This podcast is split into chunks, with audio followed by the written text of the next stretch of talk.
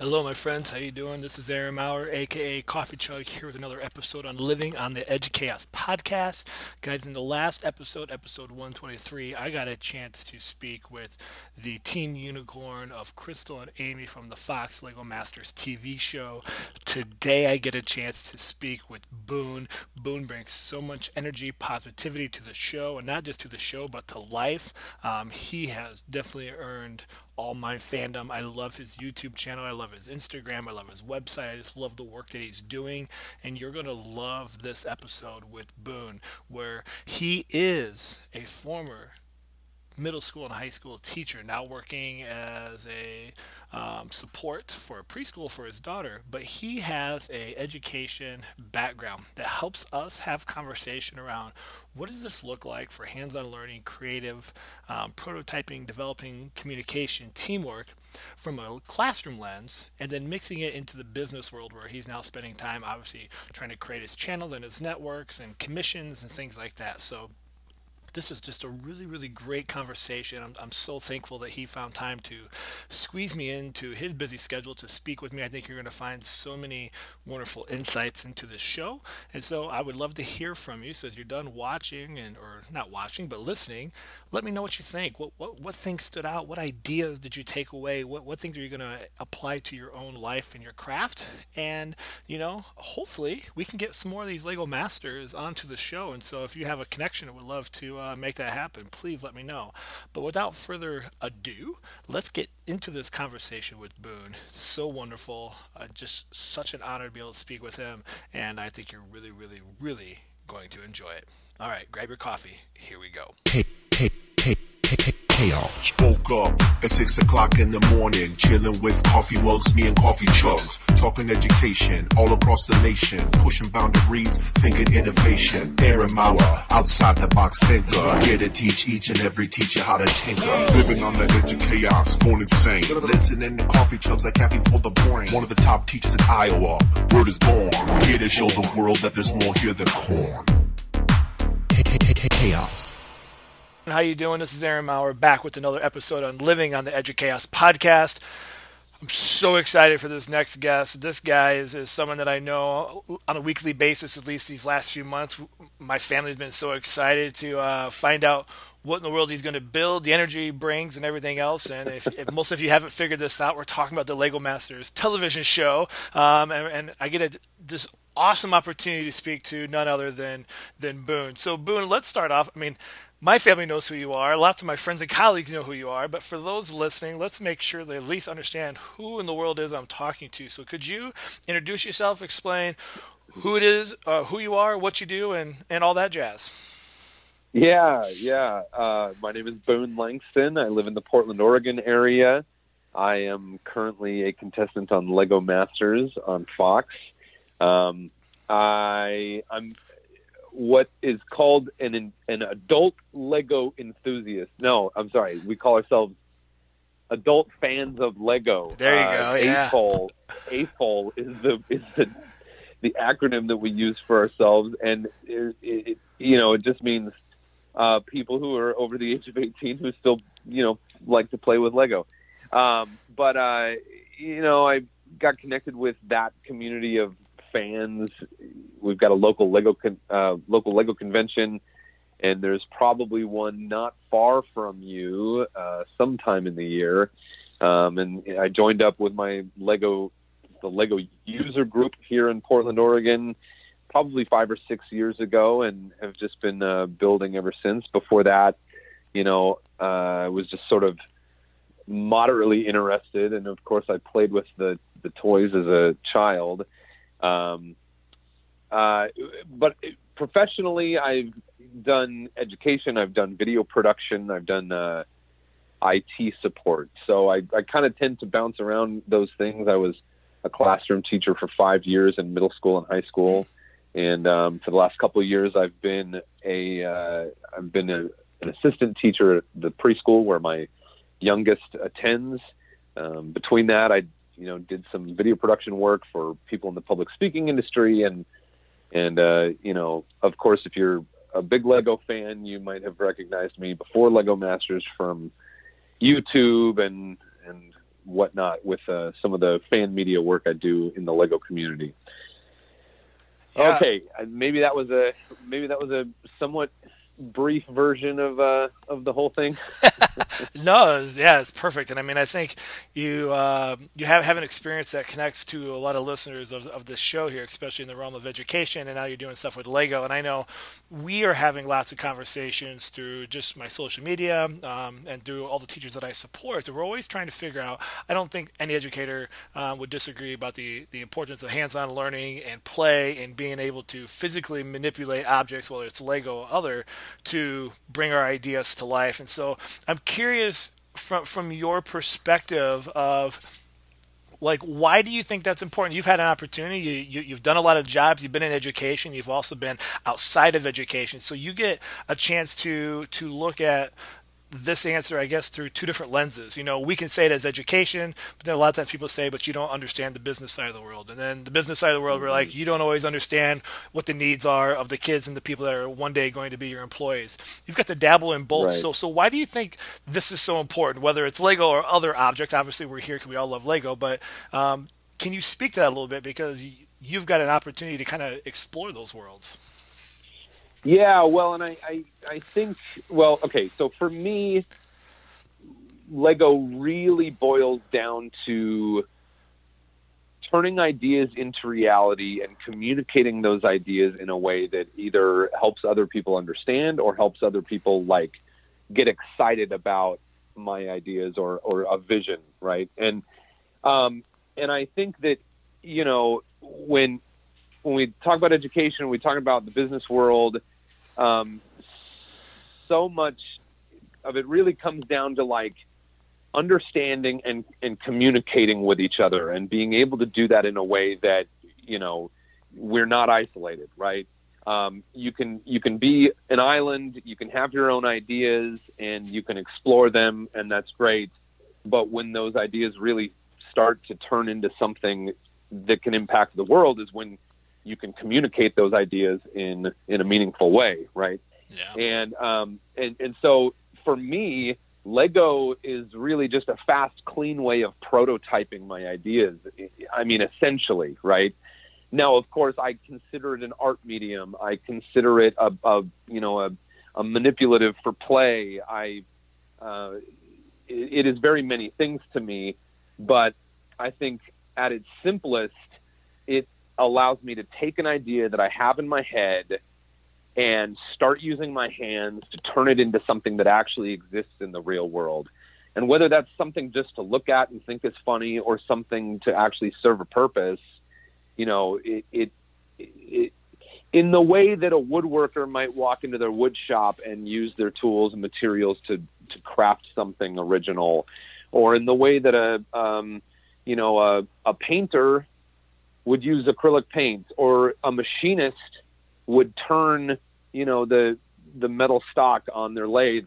It's just such an easy way for me to walk out, grab the parts I need, and sort of take something that I see in my head and make it exist in the real world. Yeah, yeah. And then, you know, so if you're thinking about that on, like, you take that down to little kids, right? The littlest kids, when they start putting their hands on Duplo bricks, the big chunky ones, or, you know, you get a little bit older and you start getting into the system bricks, or a little bit older and you start getting into Technic and you're thinking about how things move and work. And I really think it's, you know, it comes down to just this awareness of how the physical world works. And I, you know, I walk through the world and I sometimes I think, like, I think people have varying degrees of people have a different handle. Different people have a different handle on understanding the physical world. And I think I attribute a great deal of my understanding of the physical world to the kinds of experiences that I had as a kid, beginning to understand how things come together. And Lego certainly was a big piece of that. Yeah, yeah, that's so good. And there's so much there that I I want to unwrap, but you said something in there that I want to kind of build up on. So as you're talking about the idea of kids and the idea of prototyping and then be able to bring, communicate these ideas, and I think there's so many little gems in there. But I'm thinking through, like right now I'm running this as we're in the time of this recording, the coronavirus, and we're all in self-isolation, and I'm running this 100 brick element challenge where every day people have to build the challenge I present to them, but only using these same 100 brick pieces over and over. And the idea awesome. Here is try to get, obviously kids, to give them some creative constraints, to help parents learn how to just re-engage with their kids, something for teachers. And so through all this, my point I'm trying to get to is like, as you're thinking through that from the lens of a teacher and a parent, you've worked in middle school and high school. You're now helping out in a preschool, which are really just the same kind of kid, just one's a little bit bigger body, I think. But but what tips or advice do you have? Because I think this is something that a lot of people struggle with of, okay, I've got something like Lego. I want to bring in hands-on learning and play to my house or to my classroom. But how do I structure that? And the reason I'm asking is I see a lot of times that when I work with schools, teachers will bring in Lego, they'll give a challenge, and they start to interpret the build. So one of the things I always try to help in my PD is tell people, like, never interpret the build. Always allow the kid to explain, because if you sit there and say, "Oh, I love your fire truck," and it's a helicopter, like that kid now all of a sudden thinks their idea is wrong. So I see a lot of this, and I was just curious, like from your perspective now, building professionally as a parent, now as a teacher, in a lot of different age grades, what advice or tips would you give people working in these spaces when working with kids with Lego? Yeah, well, kind of just jumping right off of what you were saying there about interpretation. In the show, I try not to talk too much about the show when I'm not, like, asked direct questions about the show, but this, on the show, the Brickmasters focus so much on story, right? They were always looking for the story in the builds. And, I would say that let those kids tell the story that they want to tell, and ask them questions, but don't feel the need to fill in the gaps, right? You can let them live with the gaps in their stories for a little while, and they're not as uncomfortable with it as you might be, right? Like that's a good point. Yeah. It can make perfect sense to them. And so, instead of, like, your example was nice fire truck, instead, hey, tell me a story about this. What do you got there?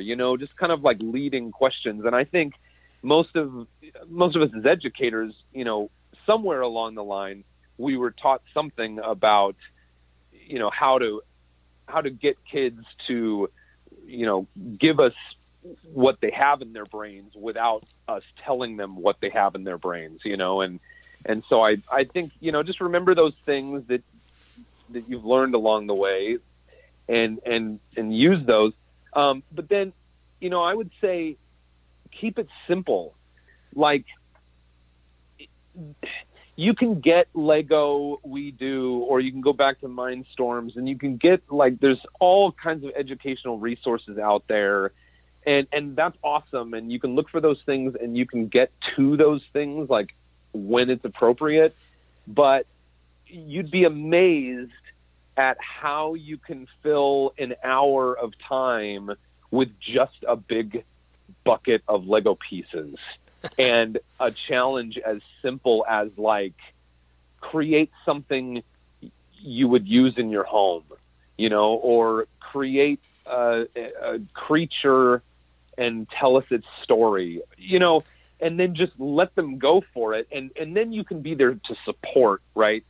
And not all of you listening are going to be able to, you're going to be able to provide different levels of support. When I'm with kids in that kind of scenario, I find myself just kind of like automatically being like, they'd say, "Oh, Mr. Boone, how would I do this with, like, to make something connect the right way, or to make two different pieces that aren't really designed to go together? What do we use to make them go together?" And so I find myself being like, "Oh, well, you could use this piece, or let's look for one of these and grab this and stick this together." And that might not be the kind of help you're going to provide, depending on who you are and what your expertises are. But that's fine. So then you just sort of lean into what your strengths are and let the kids do the rest.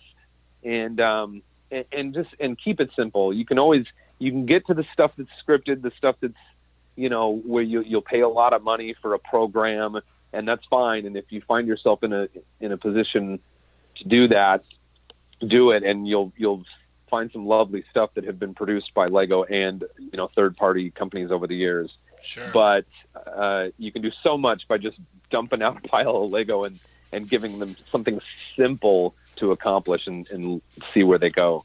Yeah, you definitely don't have to overcomplicate the process, especially if you're just getting started, and I think that's sometimes we think we're so ingrained as a society that we have to have every hour scheduled, we have to have everything organized. I coach youth sports, and one thing is just get kids out there and just go play basketball in the park. You don't need a coach giving you every single drill. And then we wonder why kids can't freely make plays and make moves in the open court. It's the same kind of thing. If you want them to be able to think on their own, think on their own 2 feet, then you've got to give them the opportunities to do so. So I think you hit on some key things there.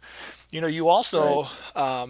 You mentioned the judges there and Brickmaster Amy and them. And so I had a chance to speak with Crystal and Amy, who were also on the show. And I asked them this question, and I'm curious for you as well. So one of the things that the show, we show little glimpses during the show of the judges giving little pieces of feedback and things like that. But I'm curious, how did their feedback or their insights affect your build process? And so the reason that I'm asking that is I think feedback is one of the hardest things for the human brain to be able to process. If we get some critique, we kind of get upset, even if it's critique that we need. If we get all the positive stuff, then we downplay it they're just saying that to be nice.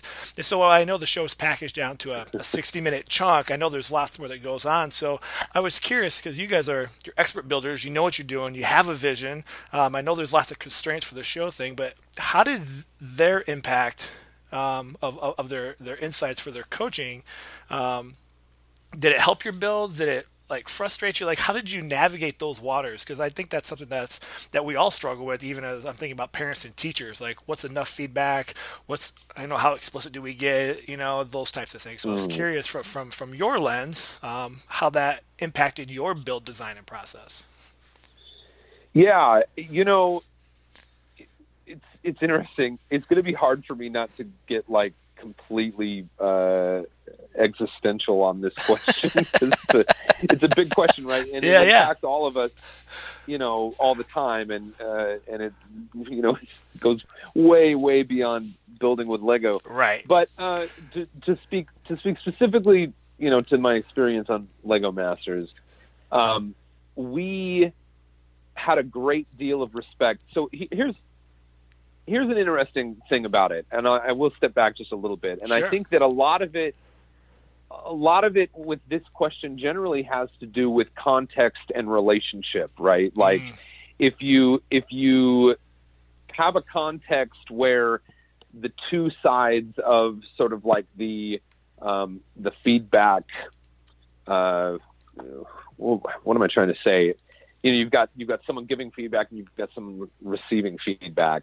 If those two sides don't sort of perceive a healthy view of their role in that dynamic, then I think that's oftentimes when you end up with somebody feeling bad, right? And so we went into Lego Masters knowing who Jamie Berard was and having an incredible amount of respect for him as, one of the greatest or one of the most well-respected Lego product designers of all time. Yeah. I'm sure if you spoke to him, he would list 20, of the people that came before him but certainly for many of us fans of Lego, we know Jamie Berard's name, and we have a great deal of respect for some of the most popular sets of the last 20 years have come from that guy's design. Yeah. And now that he's a team lead, have come from his team. And I didn't know who Brickmaster Amy was before the show, but my sense was, you know, if she was there and has a similar role at, you know, Lego product design as Jamie Berard, that was enough for me to, you know, kind of just naturally, she had my respect. Right. Yeah. And so when they came by and they had feedback for us,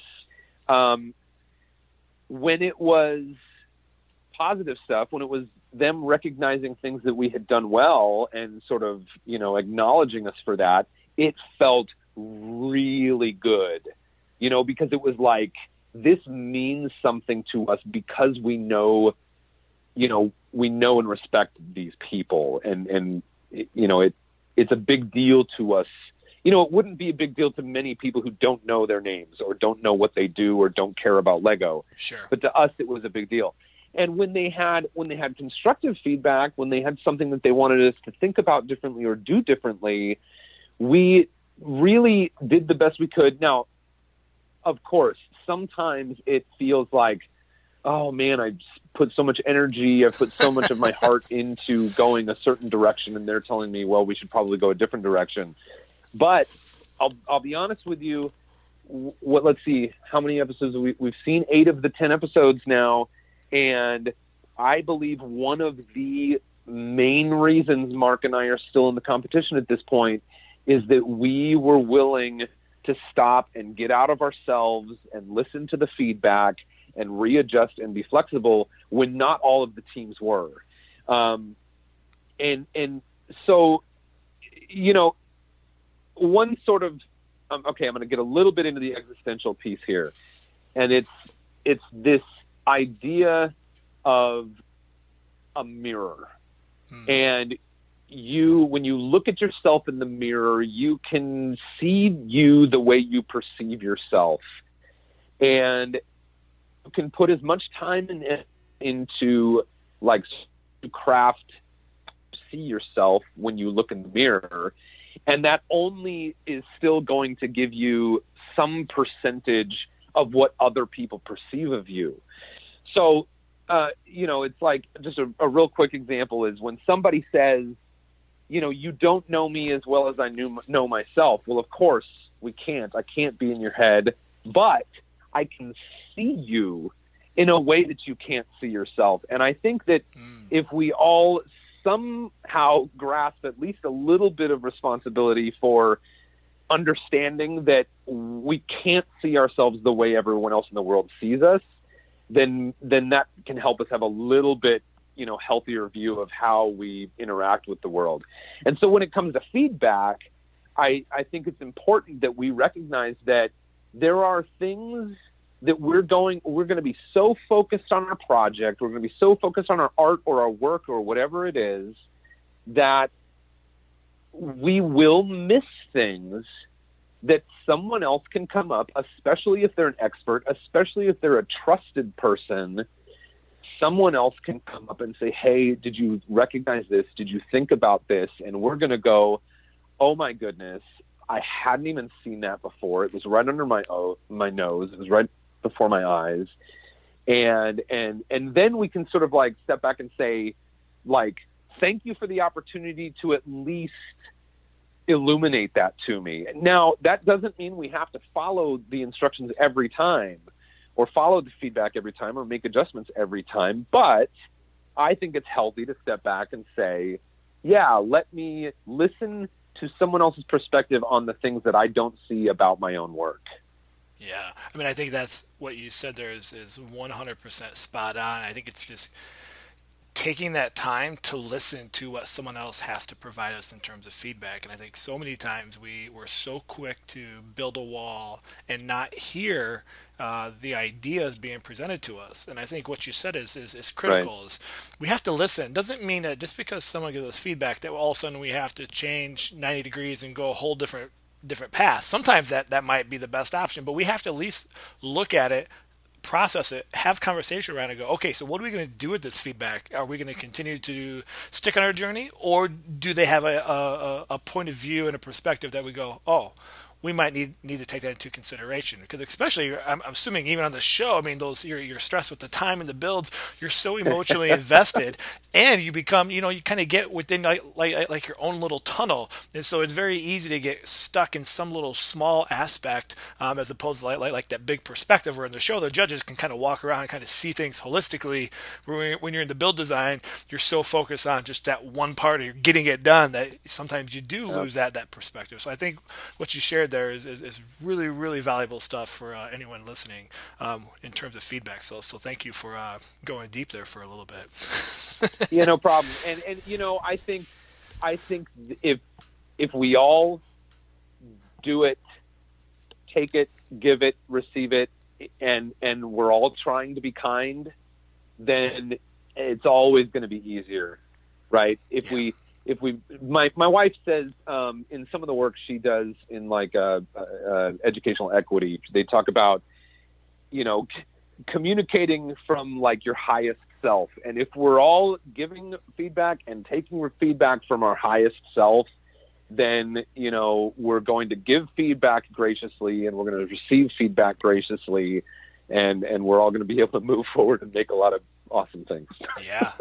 Well, I know that's easier said than done. But I think it's those, there's like these universal truths, right? That we're so easy to just brush under the rug or dismiss, like, oh yeah, that's what everybody says. And it's like, but at the end of the day, like, that is the answer, just be kind to people. Like, it's amazing how much that would eliminate so many issues just there alone, and yet we'll turn around and not always do that. And so, I think that's, it's all great stuff.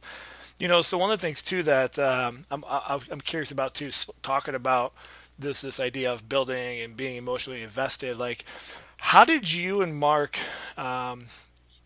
work through the idea of communication? And I'm looking at that through the lens of, you've got these time builds, you're working together, you have to be on the same page, but you're trying to like hear each other's ideas, which I think is a whole different set of communication and feedback, different say like from like a judge or a teacher or a parent, but like when you're working with like a colleague. And how do you work through that when you're also so emotionally invested, whether you're emotionally invested in your case, a timer getting ready to go down, or you've spent 14 hours into one build? Because I see a lot of that. I see it in my work now, working with I support 21 school districts, and just we're so passionate about our work. Everyone's passionate about whatever what their passion is, and there's so many elements in education.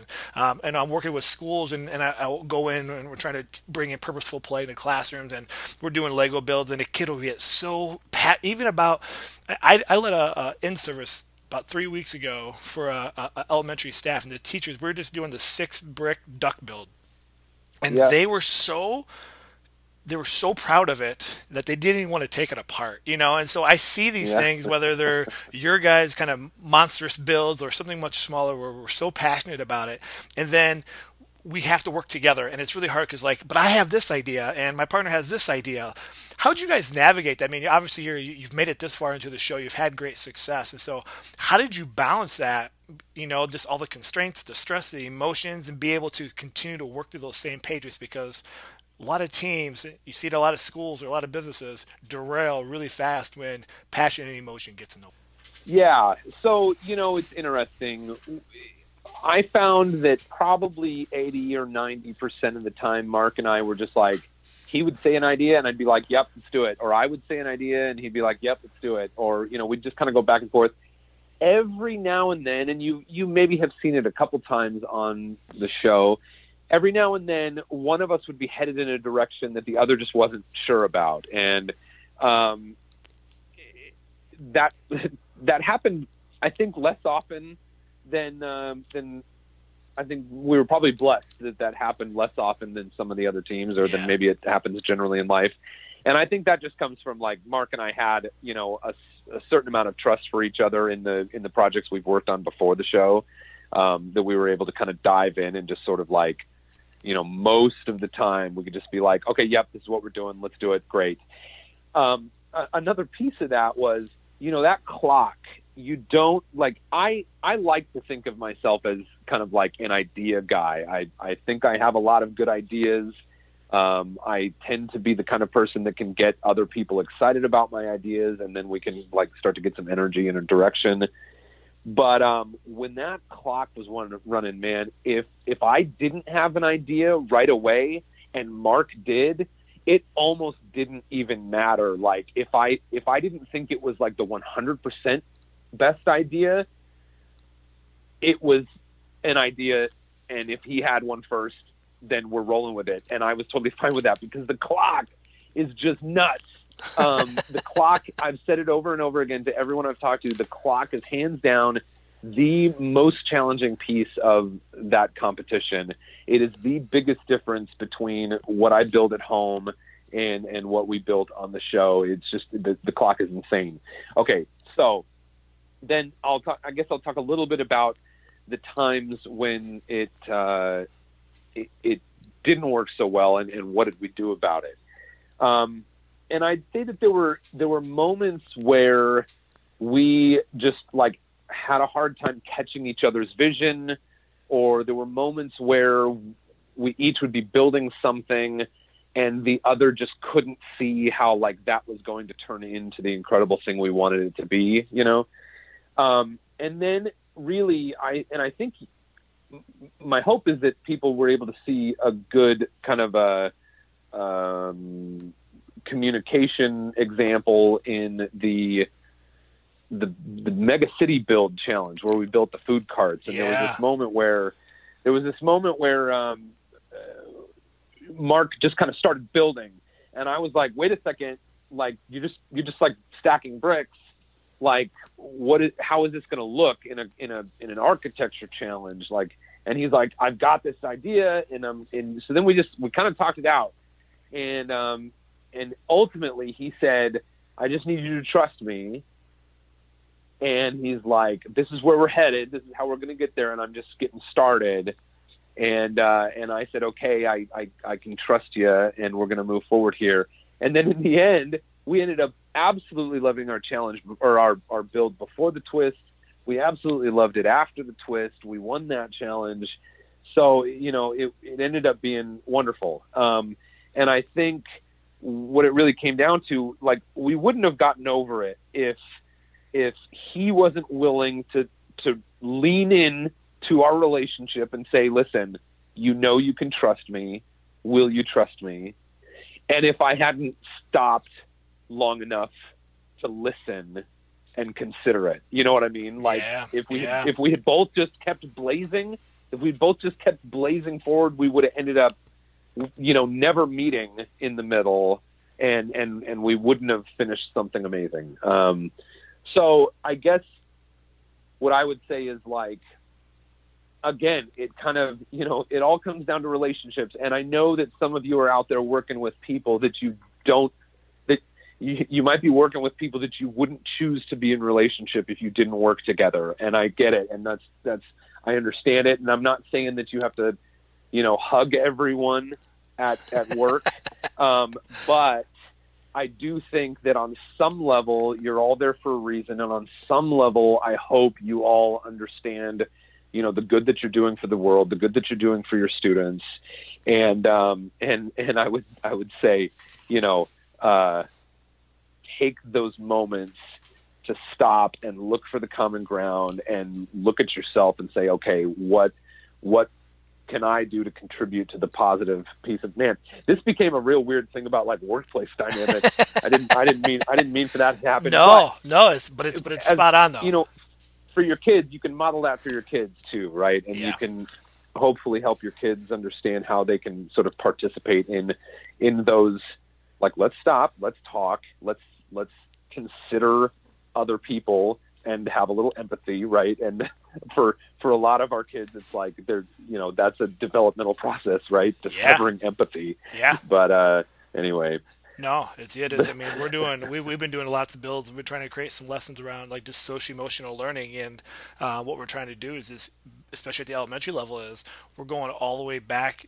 We had to like redesign our ideas that we had and getting back to just teaching kids how to play, because the idea of play looks different today. Not here to it's no rant or finger pointing. It's just a element of society that we are all quick to go right to the screens and that's it. Like we don't do as much play as we did. I'm not gonna say the good old days because nothing's ever perfect, but I think now we're going back to like, what does sharing look like? What does listening look like? And we're trying to create these things through the use of Lego because they're it's a universal tool that most kids understand how to play, even if they never use them. In 30 seconds, they understand the basic premise for Lego bricks. And so I definitely think you're spot on with a lot of the stuff that you're saying there. So I do appreciate you going there.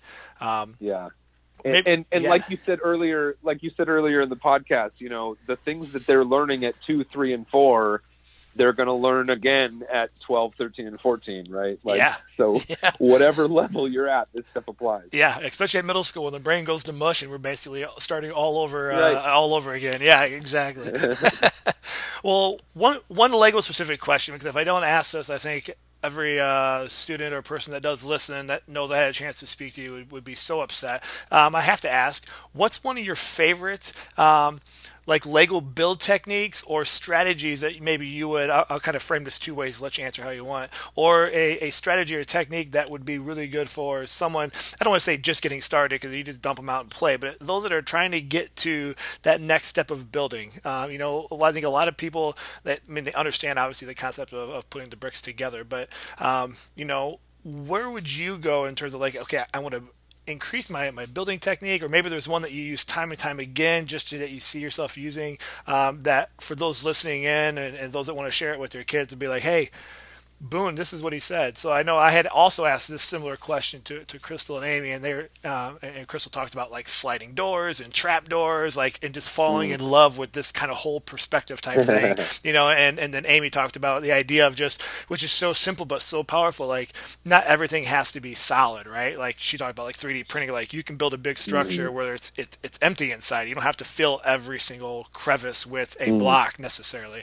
And so I was curious, for you, is there any of those types of things that for the listener to be because I think even though you probably live and breathe it, there's so many techniques, for a lot of us getting started, it's I didn't even think about I could have a box that's hollow, and so I was just curious for you, why I get a chance to ask a definite master builder here what you thought. Well, I've had a lot of people reach out to me lately through social media and say something like, I've built Lego sets and I just have no idea how to start building something out of my own imagination. And what I would recommend is, if that's where you are, of course it's not everybody listening, but if that happens to be where you are, or someone asks you that question, I would just say, take one of the sets you have, or go to the store and buy a $20 or $30 set and build it the way the instructions say, and then take it completely apart and just look at the pieces and see what else could you build that is not the thing that the instructions told you to build. And then sort of to take that a little bit further, because, part of the challenge, there is a little bit of a barrier to entry with Lego in that you have to get some Lego, right? I mean, even that is a little bit untrue, because you can get on, BrickLink Studio and start building with Lego in a virtual space, on your computer if you have that and you have 0 Lego bricks. But anyway, assuming that you want to get yourself a little bit of Lego in your hands, then another thing is, you would be amazed at the elements that have been created over the years by the Lego company that if you looked at it, you wouldn't even recognize it was Lego. And, they're still producing many of them. Many of them, they produced for a few years and discontinued. So if you ever get the opportunity to walk into a store like Bricks and Minifigs, there's various, I think there's 40 some odd locations around the country. Or, if you happen to find a big bag of Lego at a yard sale or something like that, dig through there and look for an element that just seems real weird to you, or just really sticks out as whoa, this thing could be a really interesting whatever. And then build something inspired by that piece. And we call that a seed element. My buddy, Jake Sadovich, this guy's brilliant, and he you should go look for him. If you're listening to me and you hear me say the word Jake Sadovich, go on Instagram or Facebook and look for his stuff, because his builds are amazing. He was the fan designer behind the Ship in a Bottle Lego set. If you're familiar with that. But he like half of his builds exist because he was digging through a bin of old Lego pieces and found something cool, and it inspired him to build something amazing, right? And I got another buddy named Blair, and he's always doing that. He finds a seed part, a seed element. And so that, you know, that could even be a fun challenge, right? Like if you could get your hands on, it doesn't have to be a weird, it could be a normal piece of Lego, but if you can get your hands on some of the weird stuff that's been created over the years, and then give yourself the challenge or give your students the challenge of like, all right, what does this one piece inspire you to build? And you know, I always think that's fun. Yeah. It reminds me a lot, as you were talking about the seed, as that piece, I was just writing down a note like that would be like the next challenge for me to do is just go dump a huge bin of Lego and have every kid pick one, and there's your seed. But it reminds me, for those that even don't have Lego, it's exactly what everybody does with Minecraft, right? Like you create a new world that's considered a seed. Right. It's a world that's never been created. You look at the landscape and you go, okay, so what are we going to build here? Like this is like the analog version of doing the very same thing in Minecraft. And so it is cool. Right. As you're talking, I'm like, okay, kids are doing these things in lots of different forms and elements. So here's just another way to continue that thinking and that creativity and problem solving skill set that we all know we need to be able to do those things in order to be productive citizens here in society. But yeah. So I want to be respectful of your time here because I know you're an extremely busy guy here. But do you have any final words or ideas or thoughts that you want to get across that didn't come up in the conversation? I always like to make sure there's any ideas you want to get out there that we get a chance to give you opportunity to say so. Yeah, well, I think one thing I would like to say is so many people I know who are, you know, like teachers for Lego extended learning program kind of things. And you know some of them from Lego Masters, like Flynn and Aaron and Corey, all those guys, you know, they teach, you know, science STEM through learning, through Lego. And so many of those people's programs have been cut during this weird, you know, I don't know what to call it, pandemic, epidemic, whatever it's called. Right. And so there are tons of, and I know like half of the world has probably lost their job. And I don't know anything about the statistics, but if you can get online and look for those people and do anything you can, even if it's just a note, you know, of encouragement, you know, find the people in your community that they're stuck at home and they've lost their income right now because the Lego program in their community was cut or whatever, you know, whatever you can do to help those people feel, you know, recognized and seen. I would appreciate it. And if you need help getting connected with one of those people to tell them thank you, you're welcome to email me at boone@boonebuilds.com. And I'll send you a list of people to check out. Cause you know, the other thing too, is now that we're all stuck at home, a lot of us are, you know, trying to put out as much kind of creative resources as we possibly can, or, you know, at least, content to sort of watch and be entertained by. But anyway, that was a long way of saying, like, support your local Lego expert, I guess.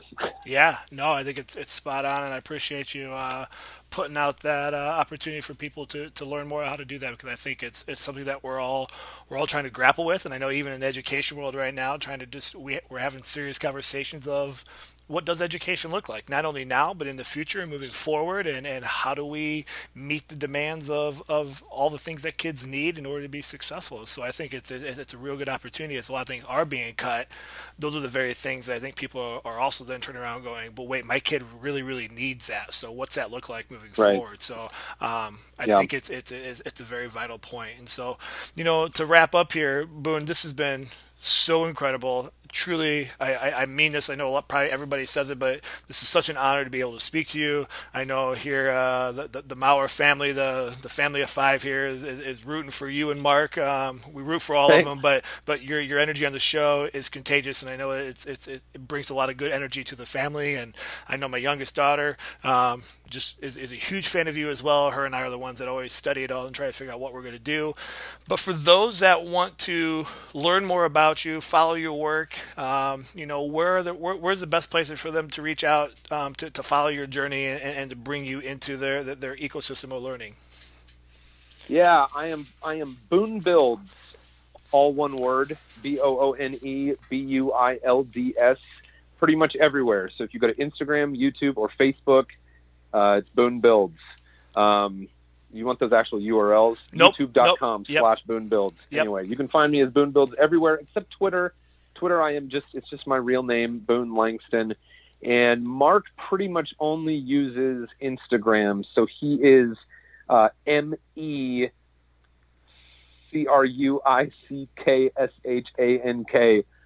at Instagram. I got to tell him to simplify his